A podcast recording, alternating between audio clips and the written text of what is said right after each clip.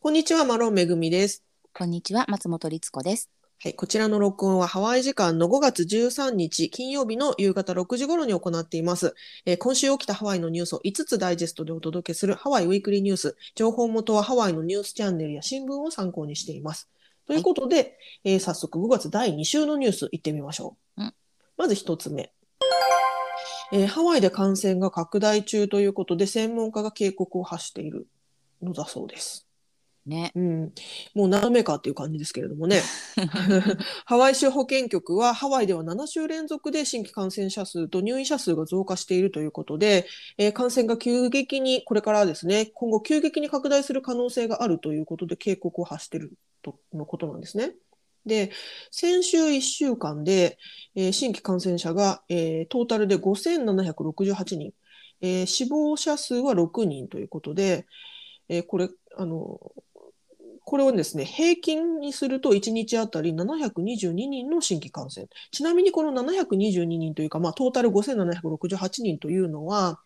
え自宅検査での陽性は含まれてないんですって。うんうん。報告義務がないのでね、例えば自分でテストキットを買って、あ、陽性だから、じゃあ自主的に隔離しますっていうふうにしている人は、この数に含まれていないので、実際はもっと多いのでは、多いだろうという見込みだそうですね。うん、で、ハワイではというか、まあ、アメリカ全土なんですが、これから卒業シーズンを迎えますので、多くの人が集まる、そういう集まりが頻繁にあの各地でね、開催されますから、あの感染予防策を講じる必要があるあるよと。これはあの感染拡大のきっかけになってしまうということで、専門家が警戒しているということだそうです。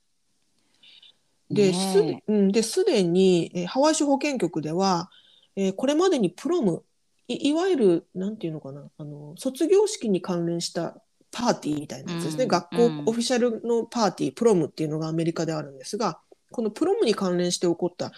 クラスターが2件発生してまして、さらに先週はすべての学校で1000件を超える感染ケースが報告された。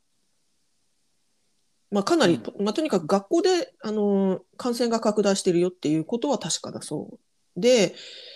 ですので、えーとまあ、学校によっては卒業式にマスク着用義務を復活させるとか、あの屋外でもですね、今は屋外ではあの学校施設内であってもマスク着用しなくていいよってことになってるけれども、学校によっては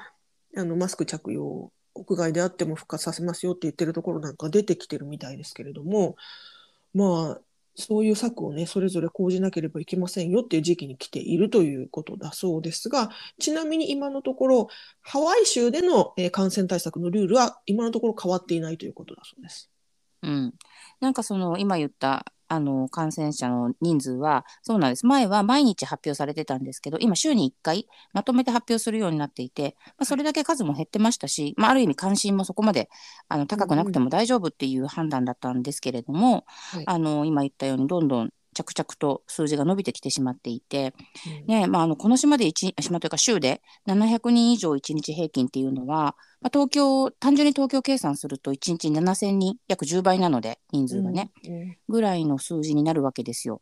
でそれなんだけれども全くその対策の部分であの具体的な変更は今のところないので、うん。まあ、あの相変わらずマスクを皆さんもあの皆さんじゃないですけどしてない方がとても増えていたりとかレストランなんかでの制限もねもう基本的にはないので前にとても近いような感じで賑やかに特にワイキキなんかはなっております。で、うん学校行事もそういうわけでね本当に5月は大きな行事がたくさんあるのでというのがね、なんかちょっとなん言葉が分かんないんですけどすごくアンバランスな感じがしていてこの。日常、私が見ている光景とこの数字が上がって増えている感じがねすごいこう、同じ場所で起こっていることじゃないみたいってうん。感じてね。ます。ちなみにこのまあ感染者数が増えていることを受けて、じゃあ卒業式をまたキャンセルしましょうとか、そういうことは今のところない、おそらくないということみたいですけどもね。そうですね。もうなんならもう本当にパーティーもやりましょうとか、うん。あの卒グラグラデュエーションのね、まあお家のパーティーもあるんですけど結構華やかにね今まで自粛していたようなものも、もういいよねっていう感じでこうわさわさと皆さうん。ん企画してね、もちろんあのおめでたいことだからいいんですけれども、うん。うん、なんかねだから本当アンバランスだなっていう。というかなんかもうえすごい変な言い方だけどもそれ見見見ないふりというか気づかないふりをしているような雰囲気すらある気がしてますね。なんかもうやっぱり2年間自粛っていうかね頑張ってみんな耐えてきたからもうで1回開いちゃったからうん。規制をね。だからもううん。また元に戻るっていうのはかなりね心情的にももう無理な気がしますよね。もう戻せないんじゃないかなって本当素人ですけど思うし、うん。うん、あとやっぱりそのゴールデンウィークにちょっと日本の人がね、まあ、あの思ったよりも実は少なかったようなんですけど数的には。うん。とにかくこう開いていくぞっていう雰囲気があったのであの私の知り合いなんかでもずっと2年間そのえーお仕事をお休みしていたような日本人の観光客相手のね旅行客相手のお仕事の人がやっと復活したんだよねみたいなことをちょいちょいこう聞くんですよね。だからもうはいいろいろこう戻っていくように準備万端になってる最中なので、なんかあんまりその反対向きの状況に関してはねあんまりこうみんな言わないというか、もう見ないふり。なんとなくね き気がついてないよね、みんなっていう。まあその気持ちは本当よくわかりますよっていう。ね。まあ、ただそのね入院者がもちろん増えてるっていうのは数字は出てますが、はい。そのいわゆる重病の方だとか、まあ、死亡亡くなる方だとかっていうのがもう劇的に増えちゃったというわけでは多分ないとうん。いうのもあるので、まあ、うんきっとねそういうの全部こう全部見て今のところまだそう何かをこう締め付けるようなことは必要ないっていう判断なんでしょうけどね。うんうん、で、えっ、とですね、ハワイのね、こういった、あのー感染関連のニュースでよく登場する、えー国家疫学者のサラ・ケンブルさんによりますと、えー屋内でのマスク着用義務が解除されてから人々は警戒を怠ってしまったかんように感じるというふうにコメントされてまして、えー感染者数が増えるに従ってやはりマスク着用がよりキーになる重要になりますというふうに断言されてますのでまあねマスク着用ぐらいだったらしようよ。それで済むならさって私なんかは思っちゃいました。私もそう思って今日まさにねちょっとあの用事があってあのアップルストアに行ったんですけどアップルストアって結構いつでも混んでるので、私は、まあ、あのマスクをして入ったんですけどうんうーん半々6割してないぐらいかな。なるほど。そしてお店の人もスタッフも多分もう任せられてるんでしょうね自分にだからしてる人もいるし、うんしてない人もいる、なるほどなるほど。うん、どどっちもいるって感じでした。うーんなるほどね。ん。やっぱりそれがどんどんねこういうふうにあのニュースで発信したり専門家の方たちがねいろいろ警告を発することでじゃあやっぱりマスク私もつけようかしらっていう人が増えていくといいですけれどもね。ねまあどうなんだろう、本当にあのこれに関してはなんかみんなねそれもね言わないね。えマスクしてるの？とも言わないし。うん。えしてないの？とも言わないそうですね。特にまあ、ハワイはあれだけど、やっぱりね、マスク着用に対してすごく抵抗感のある人が、やっぱりこう、欧米では多いのでね、うん、そこも難しさがあるところではありますけれどもね。うーん。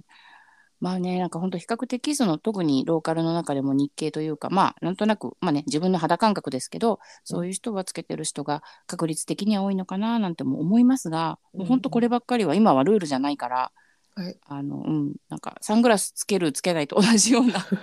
眩しい下でもサングラスをつけるかつけないか。なんかよくわかんない。ちょっと表現違うかもしれないけど、本当にね、任されていることなのでね。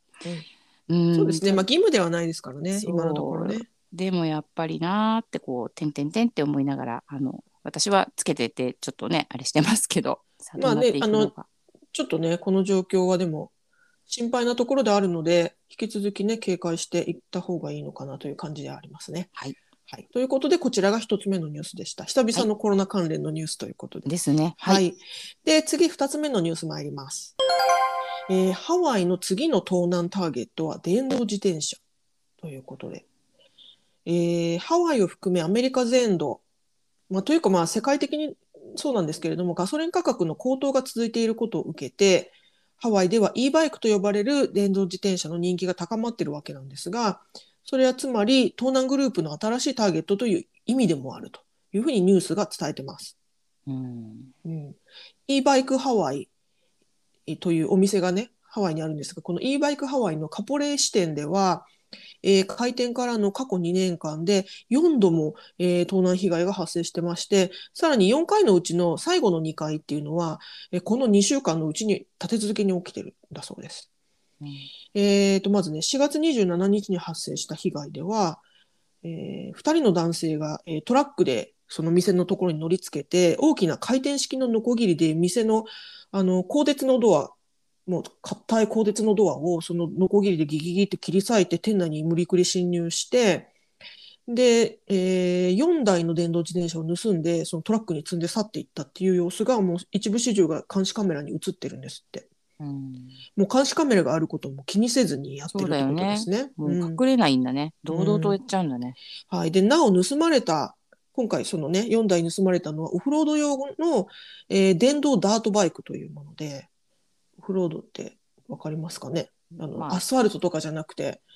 山道とかね、ああいそううですボコボコしたところをはい。走れるような。泥の泥の上を走るような感じですね。うんうんうん。でこれがですね現在ハワイで人気の車車種なんですって。電動自転車の中では。で小売価格が5000ドルから6000ドル以上もするというかなりまあ高級なね電動自転車なんですがこちらが盗まれたということで。まあねたまったもんじゃないですよね。本当ですよ。だってね、5、6千ドルってことは日本円にしたらもう70万とか。うん、そうですね。でそれがかける4ですからね、うん。もうかなりの板で、ねしかも鋼鉄のドア破られてるんだもんね。それの修理費だってたまったもんじそうゃないでそうそうそう本当に本当に。でそのそれからもう間ももうなんですか時間を置かずにもうもう一回盗難で盗まれてるっていううん。ことなんですって。だからもう踏んだり蹴ったりっていう状態だそうで、えっとね、クライムストッパーズ・ホノルルという団体があるんですが、まあ、その犯罪防止のために活動しているはい団体ですね。この担当者の方のコメントがニュースで紹介されてまして、えー電動自転車は間違いなくもうハワイで人気が高まっており、品薄状態でなかなか買えなくても手に入らない状態なので、犯罪者は闇マーケットで高く売る方法を知っていると。闇マーケットっていうのは、いわゆる正規のルートではない、あのうん。や闇の闇市っていうかね、そこでも高く売りさばくと。で、こうしたたんこうした盗難はチームでの犯行になってて、えー計画的、組織的に犯行に及んでいますと。いうことなんですって。ねまあね、そのトラックで乗り付けて、あのー何？ノコギリで鋼鉄のドアを切り裂いて4台盗んでいく、しかもその4台が人気の車種であるっていうところから見ても、もう分かってるわけですよね。ねどうやって入って何を盗んで帰っていくかっていうのを全て計画して犯行に及んでいると。で、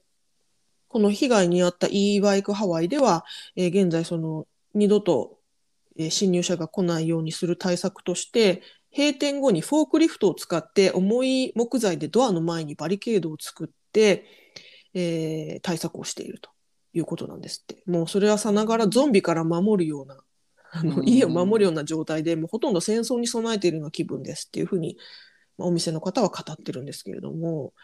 ねちなみに毎日だから大変だ。そうでちなみにびっくりしたのがこの監視カメラにバッチリ映ってるのに容疑者は未だに特定されてないんですって。なんかこんなちっちゃい島なのにさ、逃げおせるのかしらと思うけどね。不思不思議だよね。顔も映ってるだろうに。さらにこんな小さい場所で売りさばいたらすぐ分かりそうなもんですけどね。ねまあ、うん、だって島の外に持ってくんだったらそれはそれで手間がかかるでしょうしね。うん、なんか、まあ、とにかく電動自転車はすごく人気ですから、まあ、お店の人だけでなくね、おそらくニュースでは伝えられてないですけど、持っている人、今すでに電動自転車使ってる人も、おそらくね、盗難の被害増えてるんじゃないかなというふうに思いますけどもね。まあ、本当これは気をつけるしかないってもちろんねあのそれは悪いことする人がダメなんですけどうん、じゃあ持ってる人も例えばまあ今までよりも厳重にねなんかこう家の中入れるとかわかんないですけどうん、しないといけないってことですかね。うん。ねえ。うんいやはや、ちょっと物騒な事件でございますね。はいはい。ということで、こちらが2つ目のニュースでした。はい。えー次、3つ目のニュース参ります。えーハワイで赤ちゃん用の粉ミルク不足が深刻化しているということだそうです。えー現在、アメリカ全土で深刻な粉ミルク不足が起こっていまして、まあ、ハワイだけに限らないんですけれども、ハワイでももちろんその、えー痛手を受けていると。赤ちゃんのいる家庭では粉ミルクを探して、お店をね、次から次へと渡り歩いて、えーなんとか買うみたいな、そういう奔走する状態が続いているということなんですって。で、多くの店舗では一度に購入できる粉ミルクの量を制限するなどして対応してますが、まあ、そもそも商品棚が空になっている店舗も少なくないという状態だそうです。で、なんでこんな状態が起きているのかってことなんですが、サプライチェーンの問題と、あと今年2月に起きた大手メーカーのリコールによって、えー在庫不足に陥っていることだ。状態であるというふうに専門家が分析していると。で、今年2月の、えーリコールって、あの、私も、あの、まだ粉ミルクを飲んでいる子供がいるんですが、うんうん。今年2月、まさに私もリコールで返品したあ 経験があって、で、その後に買えなくなっちゃったんですね。で。ちょっと焦ったりした時期があったんですけど、あの、それが未だに影響してるって、さらにね、その、まあ、戦争もね、起きてますから、うん、まあね、それは本当にいろんなものに影響出てますけれども。はい、それでまあねそのなんていうんですかいろいろんな状況が重なっちゃって今のこの状態になってると。うん、で、えーカピオラニメディカルセンターの小児科医のメマイケル・シアー、えー医師マイケル・シアードクターのコメントが紹介されてまして、まあ粉ミルクが粉ミルクがないからといって水で薄めたり自作しないでくださいということなんですって。うんでもし必要な粉ミルクの量が手に入らなければ、えお子さんの担当の小児小児科医に相談してくださいと。また、なるべく、あの備蓄をせずに、10日から14日分ぐらいの量だけを買うようにしてくださいというふうにコメントされてます。ねえでもやっぱり特にそういう替えの利かないものが足りないってなっちゃうとねお母さんも焦ってしまうでしょうしうん。なんかちょっとドキドキしちゃうよね。私もあのアメリカ本土に住んでいる友達から電話が来て、まあ、その人は1ヶ月前ぐらいに赤ちゃん出産したお母さんなんですけど、ほいほいもう粉ミルク、あのニューヨークに住んでるんですけどね、うんあの粉ミルクがなくてどうしようってやっぱり言ってました。んだねうん、やっぱりあの粉ミルクであの子育てをしている状態の時ってやっぱ粉ミルクしか飲めない状態例えば母乳が出ないとかね。だから乳がなん本当変わりがないもんね例えばねあの本当アレルギー深刻なアレルギーがあって何か特定の粉ミルクじゃないと飲ませられないとかっていう場合は粉ミルクだったら何でもいいわけじゃないじゃないですか。はいだから、まあ、そういうこととか考えるとなんかもう胸が痛いっていうかね本当だよ大変な状況だなってこれはもう命に関わる。いや本当そうですよね。うんなんかこう大人が食べるものの何か一つが食べられあのね手に入りにくいとかだったらまあちょっと我慢しましょうっていうのもありますけどうんもうね本当に赤ちゃんにしたらそれしかそれが命綱だったりするのではい、うんねちょっと早く何かこう解決策がうん、出てくることを祈るしかないです。あのアメリカ政府はこの状況を解決するように動いているようですけれどもね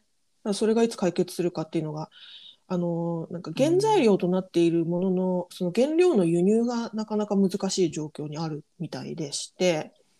うんそうなるとねなかなかすぐに解決できないっていうようなね。うーんちょっと心配ですよね。まあ、日本とはね、また状況が違うと思いますけれどうんも、まあ、こんなことが起きているよということでお伝えしました。はい。では次、4つ目の、えーニュース参ります。えーオアフ島で野生の鶏を捕獲する費用が1羽につき100ドル以上かかっていることが判明したそうです。その数字ちょっと面白いよね。私、これ一発目に聞いたときに、読んだときに、はい。1羽100ドルだったら、なんかいいバイトだなって思っちゃいました。まあでもね、うんそういうそういうことでもないんだと思いますけど。そういうことではないんです。はいはい そういうことではないです。はい。はいえーハワイの各所で、まあ、鶏が野生化して増えすぎていることがもうたびたび問題になってますけれども、オアフ島に限らずですね、うん。すべての島でなんですが、オアフ島ではあの対策として野生化した鶏を捕獲するために過去何年かにもわたって請負業者をあの雇って、その野生化した鶏を捕獲するっていう、こう、なんていうんですか、事業、プロジェクトをしてきたそうなんですね。はい。で、その価格を調べてみたらというか、ひ蓋を開いてみたら、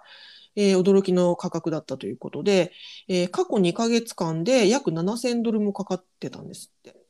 で、それに対して捕まえられた鶏はわずか67羽だったということで、1羽あたりに、1羽あたりに換算すると104ドルになっちゃうということで、ホノルル市議会では頭を抱えている状態だということなんですって。うん、なんかねあの私パンデミックの間に、はい確実にあの鶏は増えたと思ってて とそいうなんですかえだってもうものすごいものすごい見るようになったんだもん。言ってましたよ明ね。なんか今までワイキキビーチとか鶏いなかったのに、ワイキキビーチに鶏が来るようになったみたいな。通り歩いてたんだもん。あのパンデミックで人がいない時。車も歩いてないあ通ってない時にね。堂々とだよ。だから、うん。で公園なんかもカピオラニ公園とかもあの行くとこないからそこをねあのウォーキングとかしてた時に、うん。もう明らかに生まれたばかりの PPP みたいなのがねいつもだったら多分もっと人間がいるからあんなに自由に出られないと思うんですけど、うん。もうね自由なんだもの。うん、だからきっと増えた絶対に、うんうんそしてすくすく育ったに違いない そしてまた増えてみたいなことだったんですかね。多分もう増えて増えてなんじゃないかなまああのね自然でそういうのがなんていうんですか自然がきれいになることっていうのはもちろんいいことだと思うんです海きれいになるとかね山きれいになるってすごい素敵なことだけども、鶏増えたと思います。なるほど。この、まあ、2ヶ月で7000ドル。まあ、7000ドルって、まあね、約80万円、90万円ぐらいとかかな？日本円で言うと。んんまあ、2ヶ月でそれぐらいだったら、まあ、市のプロジェクトとしてはそれほど高い、ね、べらぼうに高い金額ではないですが、むしろ私はな67羽しか捕まえられてない成果の方だよね。びっそれだけくりしてしまいました。どういう形でやってるか知らないけどこうそれこそ一話一話さ走って追っかけてるわけないよねそうなのかな。わかんないんですけど、どういう方法でっていうことはニュースでは伝えられてないんですが、えっとね、罠が破損したり、罠が盗まれたりしたために高額な金額がかかってるっていうふうに書かれてるので、おそらく罠を仕掛けて、それで捕獲しようとしてるみたいですね。でもね本当に野生の鶏ってね足早いんですよ。うんうん。あの追っかけたこと昔ね 別に何のあれじゃないけどあるんですけどはい。まあまあもう絶対追いつけないしうんうん。早いですよね。本当に早い、うん、だからそういうあの普通に人力でやってたら多分それは60何話かもしれないしそれはちょっとナンセンスすぎるので、うん何かしらね知恵を絞ってやってるんでしょうけれどもはい。ですのうで、んこれ、ホノルル議会で今審議中ということで、もう、この費用がね、正当であるか、えー効果的であるかを再度確認中ということでして、また、請負請負業者、現在、あの、委託している請負業者が、あの、的確であるかも、あの、再度精査する必要があるとしておりまして、まあ、他の業者の、うん、他の業者の見積もりを比較して、あの、検討しますというふうに、あの、ニュースでは結ばれてるんですが、まあ、私、これ読んで当然だろうって思っちゃいましたけどね。ねえそれはろ2ヶ月で60何話しか取れない人はプロフェッショナルとしてはちょっと失格ではないかなと思いますね。けど、ねあの比較検討するぐらいそういう業者がいるのかっていうのもちょっと 鶏捕まえ業者。ねそんなにね比べるほどいるのかなコンペティターって思っちゃいますけど。でなんかほらタねーマイトとあのシロアリ？駆除とかさ、なんかそういうのはほらいろいろある中で選べそうですけどはい、鶏はどうなのどうなんでしょうね。あんまり聞いたことも気にしたこともなかったわですが。かんないですけどね。はい、はい。という状況だそうです。こちらが4つ目のニュースでした。はい。はい、最後5つ目のニュース参ります。え鉄道駅のパーキング建設に3億ドル以上かかる見込みだそうです。出た。はい。鉄道問題も問題が絶えないオアフ島の鉄道、えー建設プロジェクトなんですが、はいまたしてもきな臭いニュースが入ってきたということで、えー鉄道のね、ハブ駅となるパークハイランドショッピングセンター駅というのができる予定なんですね。これパーク、あ、えーなんだ、パーク、ごめんなさい、パークアンドライド、違う違う、ごめんなさい、パークハイランドショッピングセンターか。はい。すいません。はいえっと、まあ、そういうあのハブ駅ができると。で、この駅は、えーノースショアから、えー来る人たちも、そこにあの車を止めて、